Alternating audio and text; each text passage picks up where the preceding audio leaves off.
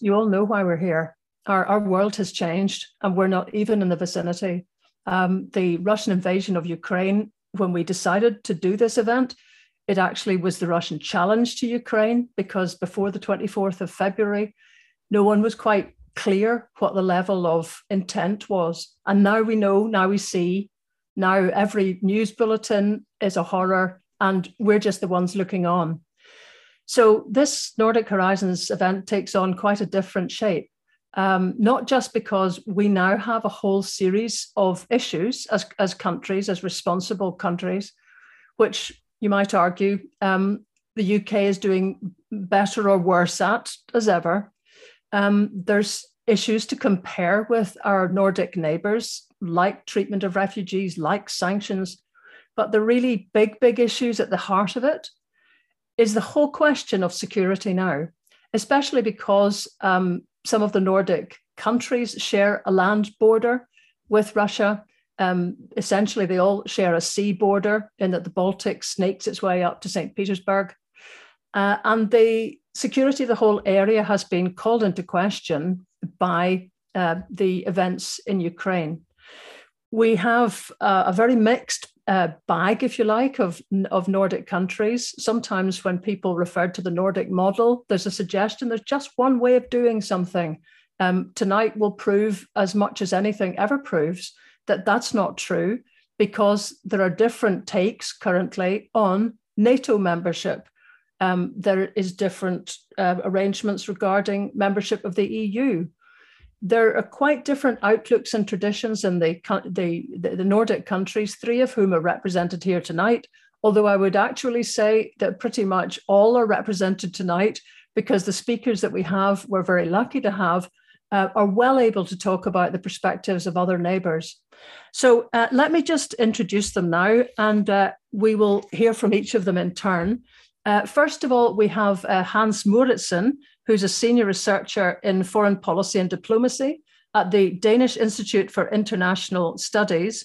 Um, Iver Neumann, who's director of the Fridtjof Nansen Institute, uh, which is an independent foundation that researches international environmental uh, energy and resource management.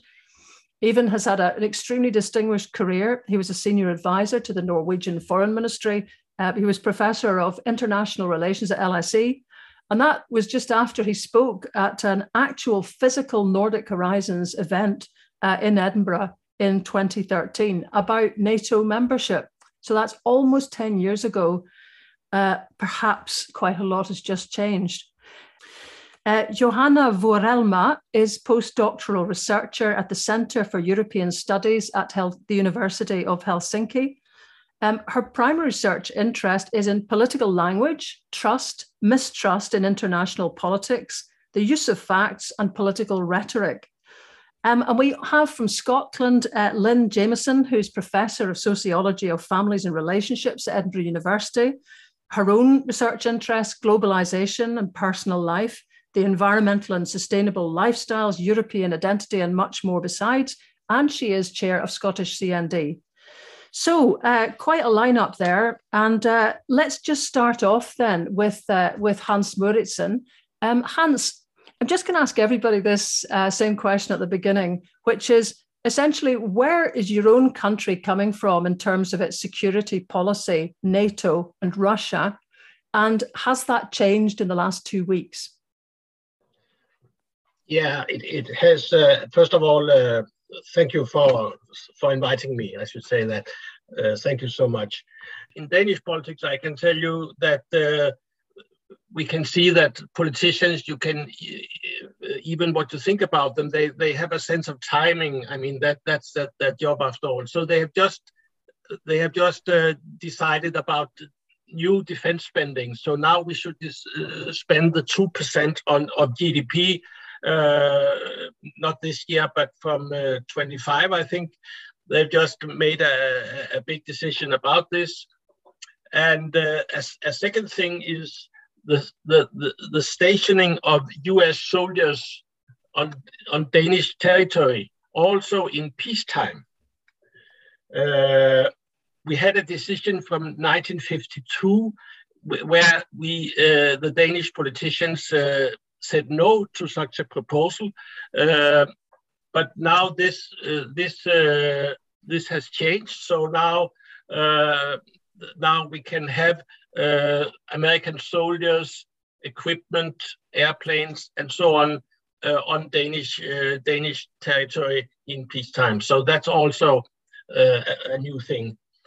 And first of June, it has just been, uh, I think it was yesterday or, or, or, a couple of days ago, it was announced that we are going to have vote on on the uh, on on our defense opt-out. We have a, as you may know, we have a defense opt-out from from the EU, uh, and uh, if we if this should be changed, we have to vote about it again, and that will take place on 1st of June.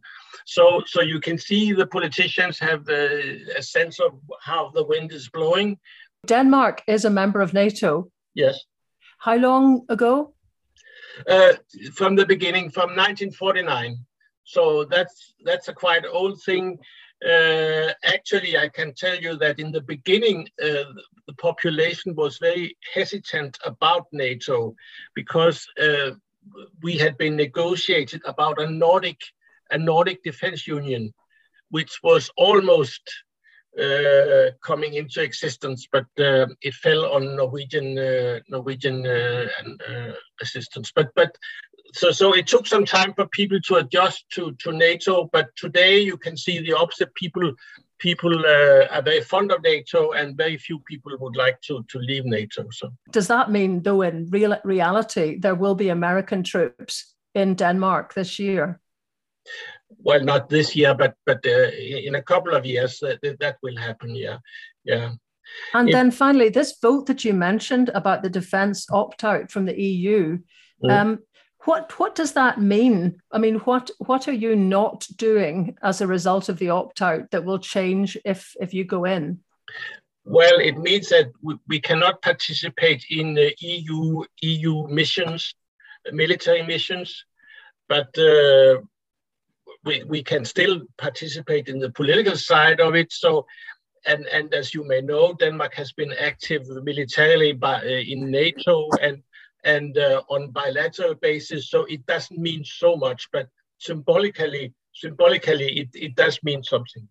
Okay, um, right. Let's speak to Iver Neumann uh, next uh, from Norway. Iver, um, can you give us Norway's position on security? Russia, you have a land border, um, and how that's changed. Perceptions have changed in the last two weeks.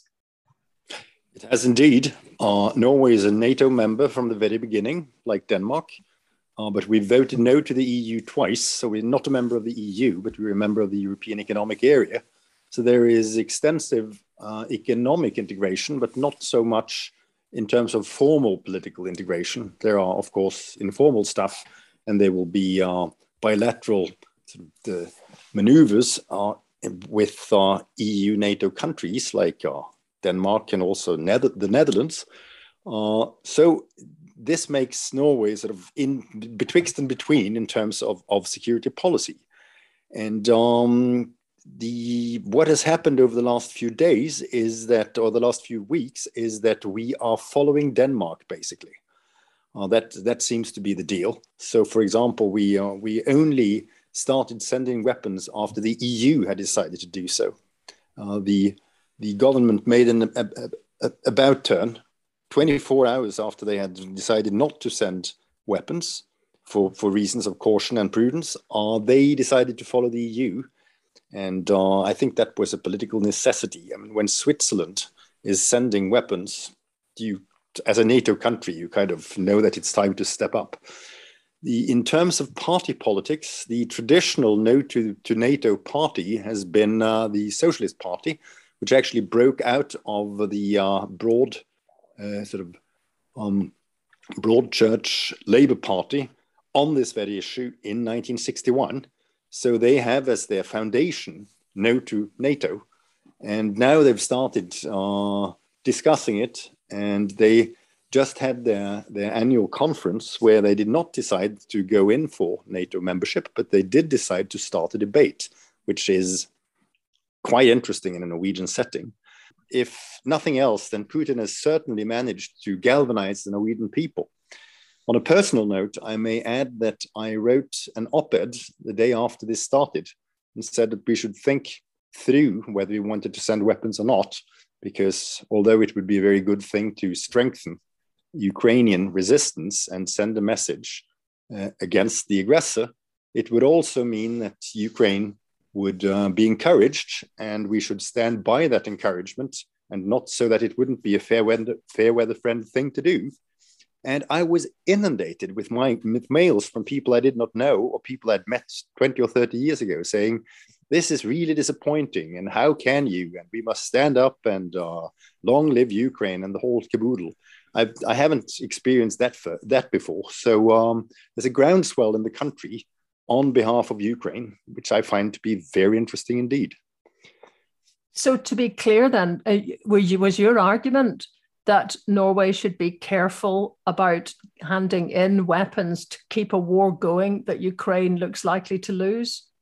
I pointed to the possibility that that might actually uh, heighten the human suffering, but uh, also that uh, if we were with other countries in sending uh, military support, it would be a different situation.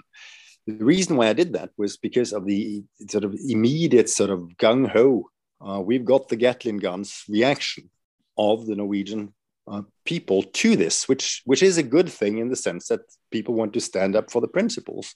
But it's always a good thing to think through the actual long term consequences of what you do. And I felt that uh, there was little debate on the actual consequences of sending weapons. Um, so it was an interesting experiment for me as, as a rather hawkish security person to do, you know. Right. And then, as, as regards Norway, you do have a land border with Russia.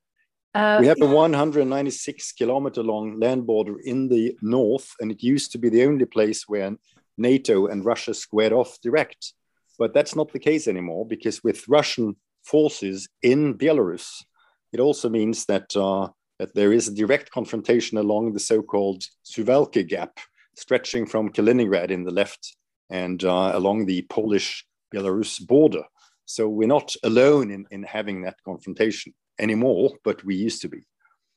D- does it give you any extra cause for concern, or does that that particular border look like the least of Russia's worries at the moment?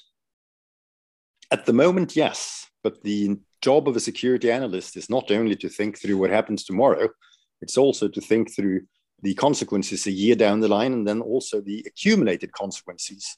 That's important. What Norway has been trying to do has been to, uh, to, uh, to do deterrence through NATO, but also to, uh, like Denmark, to, to do certain self, to, to, to put the country under certain self restrictions. For example, we don't allow military maneuvers close to the border in East Finnmark, that is the part of the country closest to Russia. We stay off that. We haven't had uh, sort of troops stationed permanently on, on Norwegian soil, like the Danes, etc. These things now seem decidedly wobbly. And they've all sort of, particularly the sort of permanent presence has already been sort of undermined. And uh, again, there's a galvanization of Norwegian security policy behind NATO as a direct result of all this.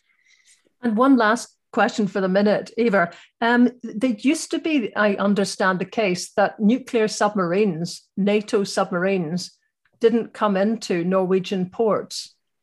It was a it was a don't ask, don't tell kind of situations. We don't know whether that actually happened because we didn't we didn't uh, actually ask for for declarations about it, but we made it clear that our policy was that submarines shouldn't come if they carried nuclear weapons. Uh, so whether or not it happened, we don't really know. So it is a very, very Norwegian thing to do, actually, to say, no, no, no, you shouldn't do it, but not verifying. Mm-hmm. Well, let's speak to Johanna Vuorelma. Johanna, hello. Yes, hello. Now, obviously you're the country with the biggest challenge uh, with that long, long border with Russia, with your own history as well of of almost so much of it must feel like a kind of well, not deja vu for any of us because we weren't alive in the 1940s. Can you just give us a little bit of your history and how Finlandization has come about, a, a, a catchword, if you like, that people may understand? Uh, yes, thank you. Uh, well, certainly here in Finland, the war has caused, you can say, shockwaves across the country. Um, you mentioned Finland has a long border with Russia, 1,340 kilometers. Most of Finns know that that figure by heart. Um, the history has been very sort of there has been a lot of aggression from from Russia over the centuries. Um, there have been several occasions, um, most recently during the Second World War, when the Soviet Union launched a war, actually very similar to what we see now in Ukraine. And there's been a lot of comparison between the Winter War and and this uh, and this attack and there are certainly some similarities also also differences during the cold war as you mentioned finland was forced, you can say, to choose the policy of neutrality. It was a success story in many ways compared to other neighbors of Russia that lost their sovereignty. Uh, but what um, the, the price Finland paid was what is called Finlandization, meaning Finland had to compromise on its sovereignty, had to let the Soviet Union to sort of implicitly and also explicitly influence its politics and society. Before Russia's attack, there were four principles that really guided Finland's foreign and security policy. First of all, uh, close cooperation with, uh, with Finland's Western partners, including uh, NATO, other Nordic countries. Finland is not a member of NATO. And this is something that has been a an important principle in, in the Finnish in the Finnish policy. Secondly, credible defense capabilities, including general conscription. Thirdly, active involvement in multilateral arrangements such as the UN, other international organizations, and fourthly, good relations with Russia. And now, clearly, the fourth principle, good relations with Russia, this is out of out of question. There's really it's very difficult to see that there there would be a a return for a long time, which actually means that Finland now needs to really rethink its its basic principles. Um, and currently, Finland is. Um, I mean, there has been a sig- significant impact on the public opinion, also policy discussions.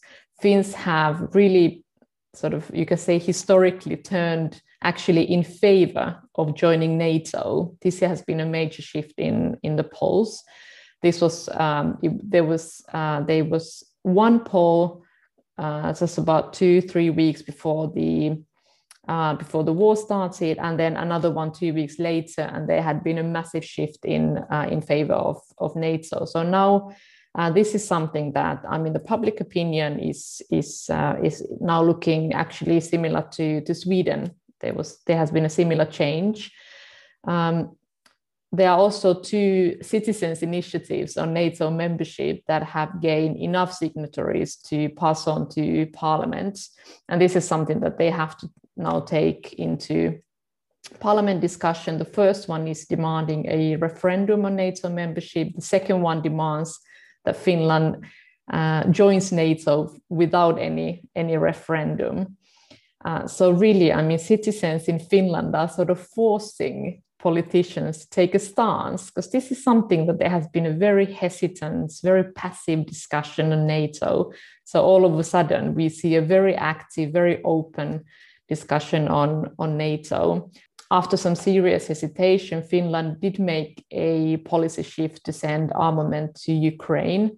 This was something, Finland was one of the last uh, states to actually make this decision and there was a lot of public pressure here in finland to you know to do that many were saying like oh we can't be the one who who doesn't do it so there was a lot of public pressure and then finally finland did um, make this this decision but this is a historic decision because um, traditionally finland is not um, sort of you know this is even it's in the government program that um, there's no armament sent to, to conflict areas. There's a very significant nuclear project, Rosatom backed nuclear project that has been halted. Um, this is something that was a, a big decision here, a bit similar to Nord Stream, the second Nord Stream project. So this is something that is now is not moving forward. Um, and also a lot of active diplomacy taking place between Finland and its Western partners. For example, President Niinistö was visiting uh, Washington a couple of days ago. He met Biden there. There was uh, there was a lot of sort of publicity for that that meeting. And tomorrow we just got news that he is uh, the President minister is going to call Putin, and um, he's now saying that we actually need to continue sort of um, having dialogue. Now, the very big question here is Finland, uh, Finland's NATO membership. Some experts in Finland are saying that there are now active preparations taking place to start the negotiations. Um, they are saying that first, what needs to be done is to secure uh, security guarantees uh, for the application period because it's very likely that Russia would react aggressively to the announcement that Finland is applying. Other experts are predicting that Finland is simply strengthening its military cooperation with NATO and other Nordic countries instead of actually um, seeking membership. You can say that there's a consensus here in Finland that if Finland was to join NATO, it would have to happen together with Sweden. Now, this is something that is also has been in the polls. When Finns are asked, they would say that yes, if Finland and Sweden join together, then um, you know there's higher um, percentage uh, for applying uh, NATO membership. It's very likely that the next election will be NATO election. That so there will be one major issue on the agenda, and it's the um, the NATO membership. Um, the um, I actually, when it comes to the referendum on on NATO membership, I sort of consider that as not a very good idea for for two main reasons. I mean, first of all, it's very likely that there would be some information warfare coming from from Russia, trying to influence the, the public discussion here in, in Finland. And it's one of those very delicate uh, topics um, to, to actually have a referendum. I would rather have a, if Finland was to join, it would have to um, happen through uh, parliament, sort of taking that decision through uh, representative democracy. Second point is that um, the I'm not sure how knowledgeable we as citizens can be about all those pros and cons about uh, Finland joining NATO. I mean, this is a lot about identity, as we we all understand. It is not only about security; it's all also about uh, the uh, the very long sort of uh, question about uh, the identity in, in Finland as as being non-aligned militarily. Now, when I'm listening to the political leadership in, in Finland, the main message that they are delivering is to say we have to remain calm, we have to remain very sort of balanced, not to start panicking, not to make any decisions sort of too emotionally. I know this might be a bit difficult for you. Do you think Finland should join NATO? Um, before the war, I thought that the the current arrangement is is you know good for the stability of of the wider region. Now I'm sort of I am I I I have sort of I'm I haven't made up my mind yet, but I have I, my thinking has changed. Iver and uh, and Hans, what do you think Finland and Sweden should or will do? Iver first. You know, we should keep in mind what what President Niinistö of Finland did immediately upon Putin trying to uh, talk about Sweden and and uh, and Finland not joining NATO.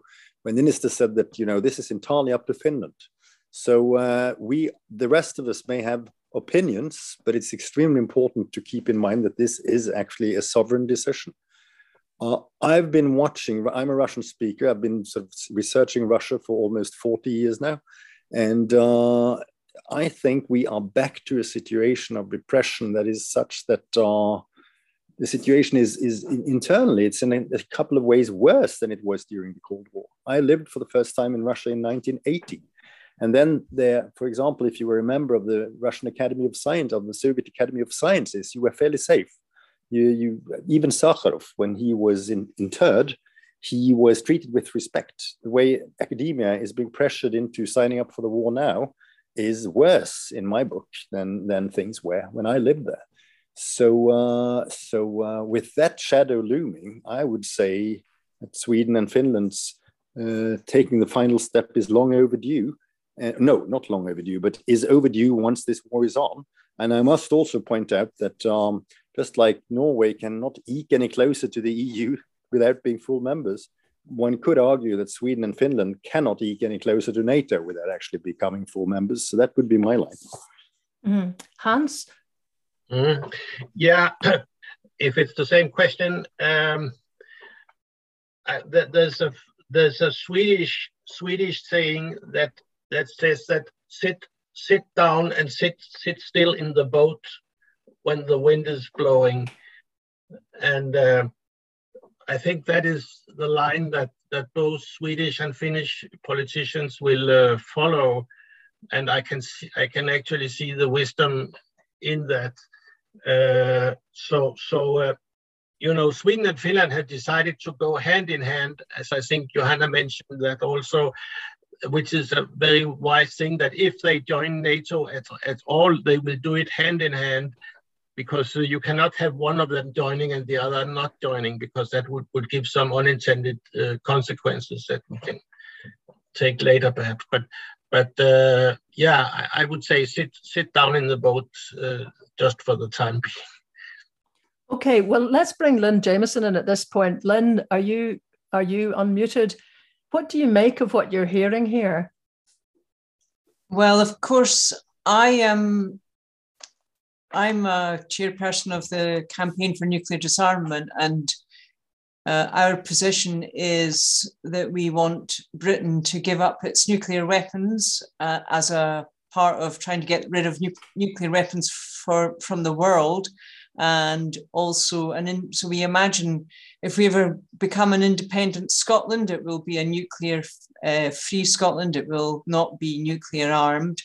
And we would also advocate them not being in NATO. So I can understand why this is now a debate in Finland and Norway um, are thinking about it differently too. And Finland and Sweden are thinking about joining NATO. I can understand why it's like this. But I would just point out that NATO is still badged as a, a nuclear armed state that has not renounced the first strike use of nuclear weapons. And that I think, from our perspective, is um, although there's absolutely no forgiving what's happened, and I'm certainly not making any excuses for Putin or trying to imagine that he's in any way reasonable or rational, the the way that NATO has come closer to his borders um, is part of the backdrop of the tension and the continued construction after the end of the Cold War of uh, an alliance that was as if in opposition to Russia, in a sense that he can now regurgitate back in his rhetoric um, and excuses. It hasn't been helpful we can't just carry on with this rhetoric and actions of seeing more and more and more. We have to um, go in a different direction. And I'm also a bit worried about this, about sort of, we just had a discussion on Monday evening in um, uh, here in, in Helsinki, where um, where one of my colleagues, he was, um, he's a professor in world politics, and he said he is sort of um, very worried about sort of we are starting a, a, a, third world war and you know that will involve or include nuclear weapons and um, so I mean this discussion is is on at the moment. Also, um, I I'm not sure how to. I mean these are very big questions and something something definitely uh, that we need to to keep right. on. So. Okay, um, thank you. Um, I'm seeing lots of questions coming in here. Um, I'm just working perhaps from the start, which I don't know if that's the right way around, but it's where it's going. John Bryden, are you still with us? Yeah, I asked a question about um, there hasn't been much talk about the European defence initiatives, but actually uh, on 1st July, Denmark will vote on, uh, on whether to join these. And my impression is that there is more discussion now about the European uh, having Europe having an, uh, its own defence initiative. We don't know what shape that will take, but we know there are a couple. There's a European Defence Fund, and there are European Defence Agency, and there is what you might call an emerging defence policy, stimulated, of course, by the present circumstances. So, I wanted to ask the panel, um, you know, could they do they think that is uh, a realistic uh, idea to take forward in future as an alternative to a nuclear NATO? Right, that's a very clear question. Um, does uh, any of our speakers, Hans, Iver, or Johanna, want to come in? and can I just lob in that there is also Nordefco, which is a Indeed. joint defense yeah. union between the Nordic countries already. So, could any of those be beefed up? I can just note here that the Finnish policy has been in, in recent years, especially during Niinistö's presidency, has been precisely to strengthen European defense uh, capabilities, and this has been a it has been seen as an alternative to NATO membership. He's been talking about this uh, for in in, in numerous occasions, uh, but realistically, at least before the current situation, this has not been moving, moving really forward. So I don't think it has been a, a credible alternative. Now, I mean, it's not, I mean, um, John mentioned that uh, an alternative to nuclear NATO. I mean, of course, it also involves nuclear uh, states. Hans or Iver, have you got a view on that? The, the, lesson that Norway took away from it being occupied by the Nazis for five years during the Second World War was A, neutrality doesn't work, and B, Sweden is not necessarily to be trusted on military policy. Sweden, as a neutral country, was supposed to uh, not let, uh, let uh, foreign military personnel through, but there were 2 million individual troop exports in and out from, from Germany and Denmark via Sweden to Norway during the Second World War, and Sweden pretended not to notice. Now, I'm not really sort of sort of revving up a big attack on Sweden here because in order to actually get by with the neutrality, they had to to to look the other way. But it, it, it tells you something about the viability of Nordics pulling together when it comes to defense policy. It's not going to happen. My worry is very different. My worry is that in three or seven years, we will have an American president, the foreign uh, policy agenda of, of whom we know nothing about. It may be an isolationist, it may be a gung ho militarist. What's happening inside the Republican Party is, is, is leaving democratic politics behind. And with that kind of situation on our hands, the way to go is to strengthen EU defense policy. And it's such a pity that, that uh, Britain left because this is where Britain would had, have had something to offer Europe. So uh, there you have my sort of uh, happening, as it were. Mm-hmm. Right, and what a sobering halfpenny that is. I mean, that's right enough because if you're if you're thinking about permanent changes, for example, for Finland or Sweden into NATO membership, you are accepting that the lead power of that grouping is the United States, which could well have President Trump back in five years' time. Horrific thought, but but very possible. Also, very sobering, actually. Mm-hmm. That's a good point. That that uh, with the US is so volatile and you you don't know who, who's uh, who's in charge next time. Perhaps it's the same uh, the same guy as last time. Uh, so so uh, we don't know that. Uh, and we also saw that uh, even during Biden, the, there was a lack of consultation between the US and the Europeans in connection with Kabul, the, the Kabul debacle. So, so of course, it's a good thing with with uh, European defense, but it, it it takes long, long time to to develop, and uh, but now you heard the the, the, the German the German uh, Chancellor uh, Scholz, who, who made an, a significant speech last week. So uh, it may be it may, be developing, but it takes it takes long time. And uh, the the thing about non-nuclear, yeah, but you all the, the UK and the French ha have nuclear weapons. So, so I mean, yeah. Okay. Um, John Brighton, do you want to just come back and have you got the, what's your own thoughts on that? Your own question? No, I mean, I think we, we are at a moment when we should develop a European defense initiative. I mean, when Mr. Trump was in America, people were very nervous about NATO. They've forgotten about that now. But as you said, it, it uh, is likely to come back at some point. We don't know when, but it is likely to come back. And it will come back more and more because they have stopped feeling so responsible for the Europe, European situation and they want to devolve responsibility to us. And indeed, they were part of the force behind the original defense policy in the 1950s, if I remember. America was actually pushing Europe. It failed at that time. But I think uh, I think that Eastern Europe is particularly interested in this, and we we know the border countries are interested in it. So I think we're uh, at a moment when that could see some light of day.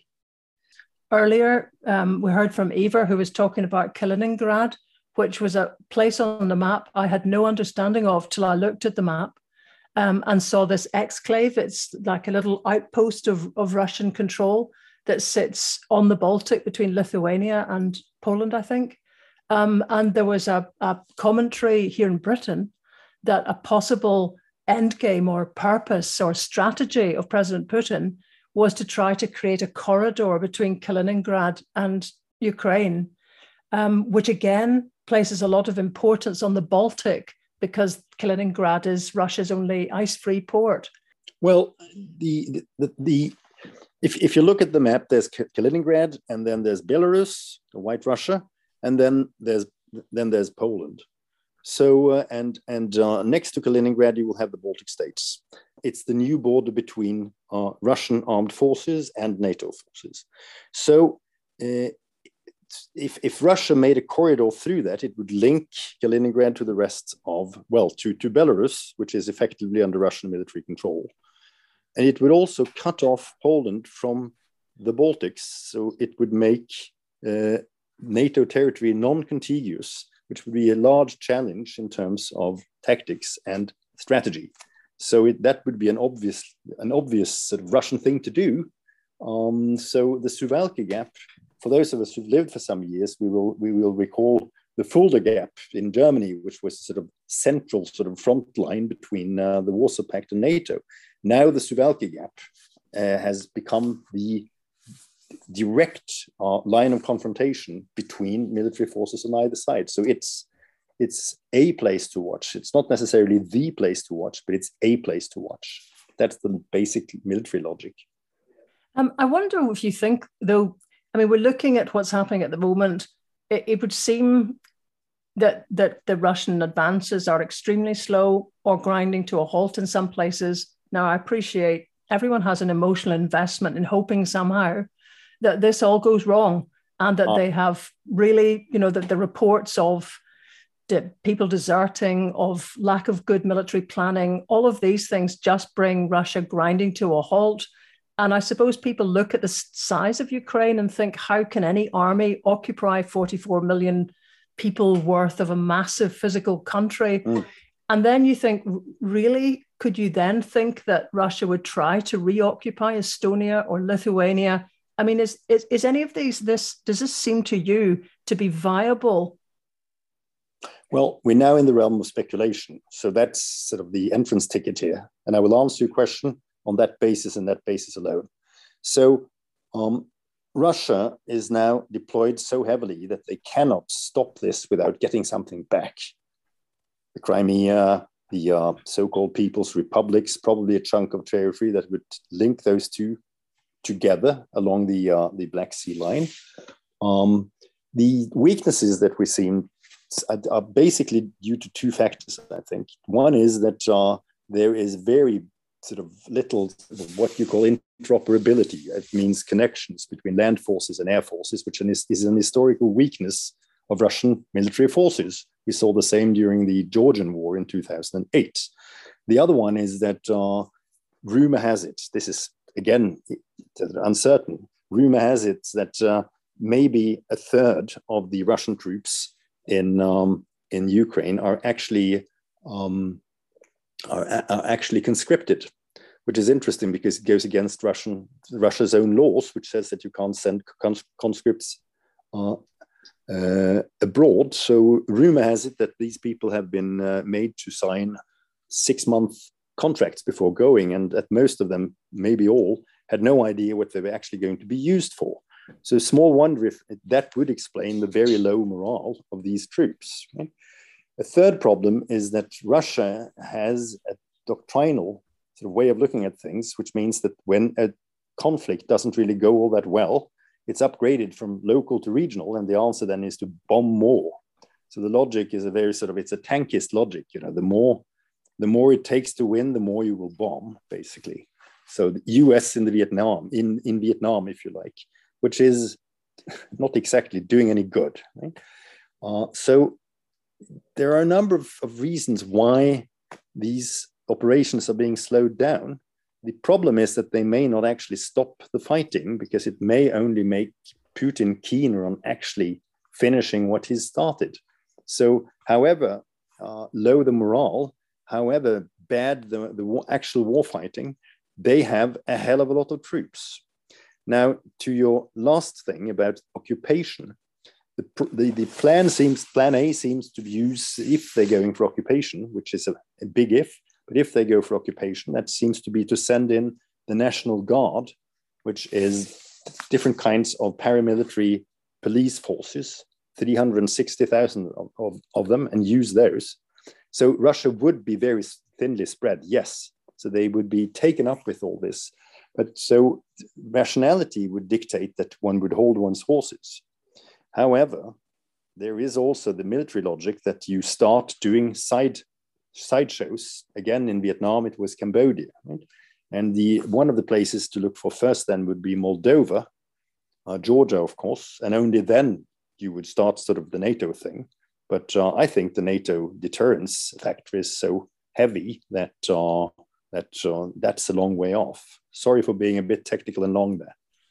No, that was very very clear.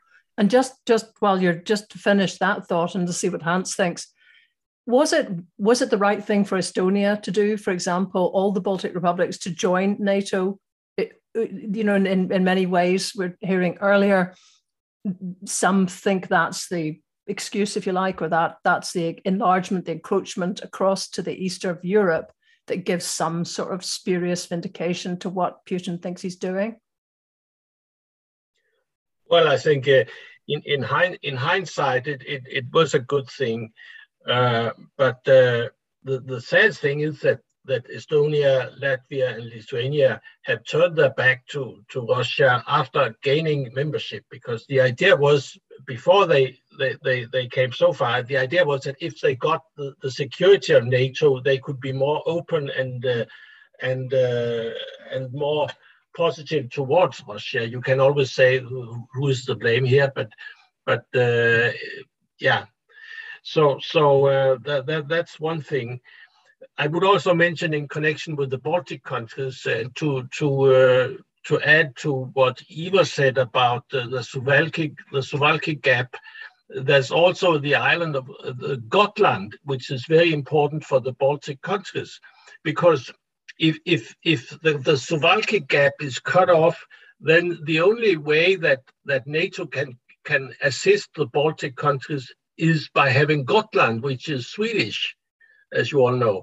So, so and that could also, in the worst case, that could also tempt Russia to take, oh, let, let, let's take Gotland so NATO doesn't take it.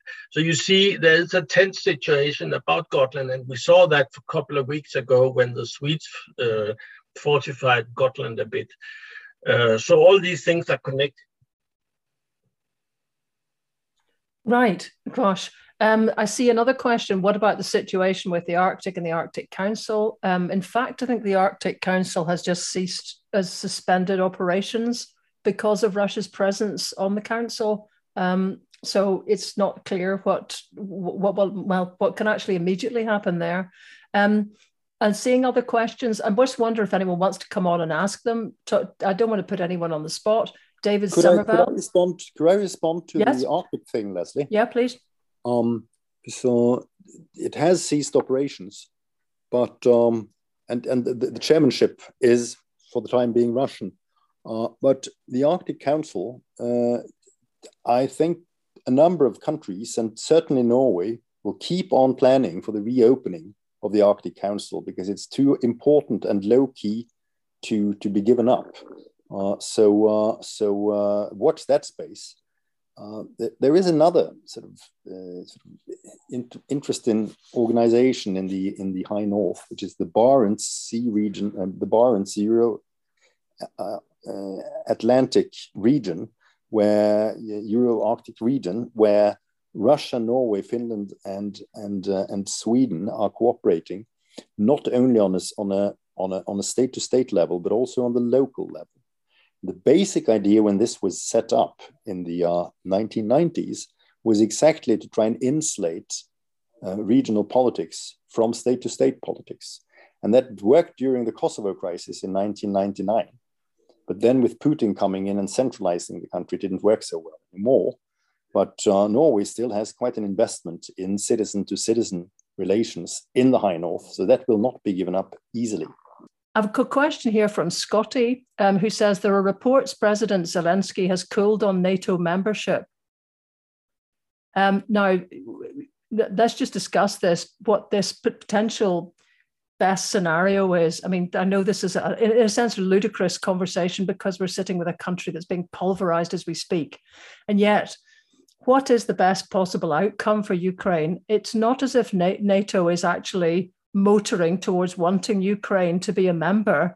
Um, so Scotty is asking, do you think if, if Zelensky is not trying to become a NATO member, would that be enough for Putin? Would it also cool Finland and Sweden's interest in joining? Hans had his hand up.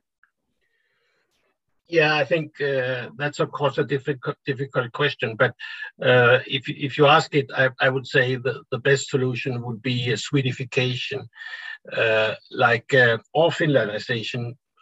But but um, when I say Swedification, I mean uh, Sweden's decision in 1949 when they were offered NATO membership, just like Norway and Denmark. Then the Swedes said uh, no, no, thank you, because if if Sweden had joined, then two days later Finland would have got a letter from Moscow saying inviting them to join a, a, a military alliance with with the Soviet Union, and then you would have a border down the Bothnian Gulf and the, the Baltic Sea, a direct border between Sweden and and and uh, the Soviet forces. So that was actually a wise a wise decision by Sweden to stay neutral and uh, one one could want that, that one could wish that that Ukraine had had had uh, decided for such a solution, but it, but that would also require, of course, that the Russians on their side should stop exercising with 100,000 soldiers on the other side of the border. So it would be a quid pro quo, of course. Uh, but that would ideally be be the best solution. But it, it may be uh, it may be after the war events going on now, it may be it may be impossible. And and but however, it didn't look as if whether Ukraine wanted to join NATO. I mean, either it didn't look as if NATO wanted Ukraine. Definitely not. Um, the, there was a long debate on on, on Georgia in 2008, and Georgia was lobbying heftily for NATO membership, and uh, it didn't happen. Uh, Russia was militarily active then as well. Um, we have a bit of a problem here because uh, the, the Western support is being offered on the principle of the world order that uh, sovereign states should have their own say in their own, uh, should have the final say in their own affairs, and that borders should actually not be violated. And uh, this conflict, I have a hard time seeing this conflict being settled or being diffused uh, without territory changing hands, which means that the actual principle on which the whole thing is predicated is actually, in principle, up for grabs. That will be the tough one. And uh, seeing the Ukrainians um, sign away uh, the, uh, the two Donbass so called people's republics in their present form, or even with, sort of, with, with them sort of actually covering the whole counties. And pr- probably even more territory will be extremely, but that will be tough going. So, uh, so that's that's that's the thing.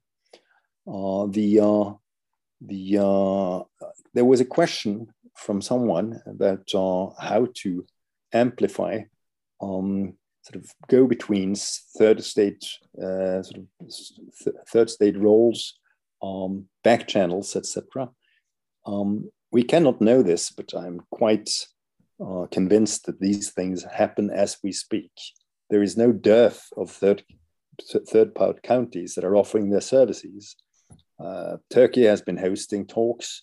Um, Israel is uh, is there. China has chimed in. Probably countless more. Uh, this is all good news. I would prefer to see uh, an organi- a strengthening of organizations that are not military, as you know, the Organization for Security and Cooperation in Europe was heavily involved in 2014, 2015 in trying to, in the failed Minsk agreements, um, trying to, but they were the only serious attempt in a sense to to resolve this. It's, you know, there's a lot of discussion about that. It's not my field of expertise. Um, it seems that they were not necessarily completely uh, well drafted, but they were they did involve all sides. There was discussion, and that was um, a European-wide uh, security and cooperation arrangement that um, I would like us to be learning to be better at diplomacy and discussion rather than having to cre- recreate new defence organisations. Is my feeling about it. So Hanson, Iver, just those questions that still remain then um, about the the because I mean, it's not just that one nuclear site. Obviously, Chernobyl strikes fear into the heart of everyone with just one name, but there are other power, uh, nuclear power stations. Do, do you think they're being targeted? Is that or is that just just you know part of the crazy collateral damage of this war? Well, again, in the realm of speculation, the whole idea of using live ammo next to a nuclear plant is interesting. And it could be one of those flukes of warfare, but it could also be that Russia wants to send a signal that it's a bit high handed about its use of, of, of, of, nuclear capabilities. Uh, the, uh, the assassination of Litvinenko was, was made using polonium, which is a radioactive agent. So, and, and Putin has actually threatened to uh, to use tactical nukes uh, three times now. So that's that's uh, this is what we're up against, and uh, I can't say I'm particularly happy at the thought. Um, basic problem when it comes to the new European order that we will see emerging now is that uh, it's an historical um, normalization. The historical pattern has been that Russia has been militarily strong and uh, good at disinformation and uh, intelligence work. So those many would see those as weapons of the weak. And that has been sort of juxtaposed to European dynamism in, in, in, in economic and political models. So, uh, so uh, what appears as military strength, I think, is a thin cover, a veneer uh, over and simply a lack to be politically and economically savvy. Sorry, and Putin hasn't really done much to fix his economy, which is the basic problem. Even in mon- even a non-Marxist like me can see that. You know. So where where do you think we're just just briefly, Iver? Where do you think this is going now? Where's where's the war going in Ukraine? What moves could happen, will happen next? If we're lucky, Putin has given up the plan to occupy the entire country and will end his war of aggression by taking some some some some territory and insisting on some kind of of of, uh, of, of, neutral stance. Uh, that's the sort of, I, I, can't see any more sort of positive scenario than that. Some people and would it would it help would it help then if if that was to happen? Would it help for Ukraine to try and join the EU because it's not like the EU have fast tracked their membership application either? Well, van der Leyen have made sounds in that direction, but uh, what is being said in, in a peaked situation like this may or may not hold up. It would be unprecedented, and particularly with the bad experience with UK membership, I think Europeans will think once and twice and thrice before letting a country in without making sure that it's ready thank you every everyone so much uh, for for just really broadening our minds on on so many fronts tonight. Um, thanks to Independence Live that um, have streamed this out as well. To all the crowdfunders who've helped us put these events together. Um, we will be having another event around the time of the local elections here in Scotland, which will be looking at Nordic models of truly local democracy. Um, but for the meantime, thanks to all our speakers tonight. Thanks so much, Hans Mouritzen, Iver Neumann, Johanna Vuorelma, and Lynn Jamieson. And um, thank you very much, the Nordic Horizons team. I would say safe home, but you're home already. So I hope that for you is a safe place tonight. Thank you.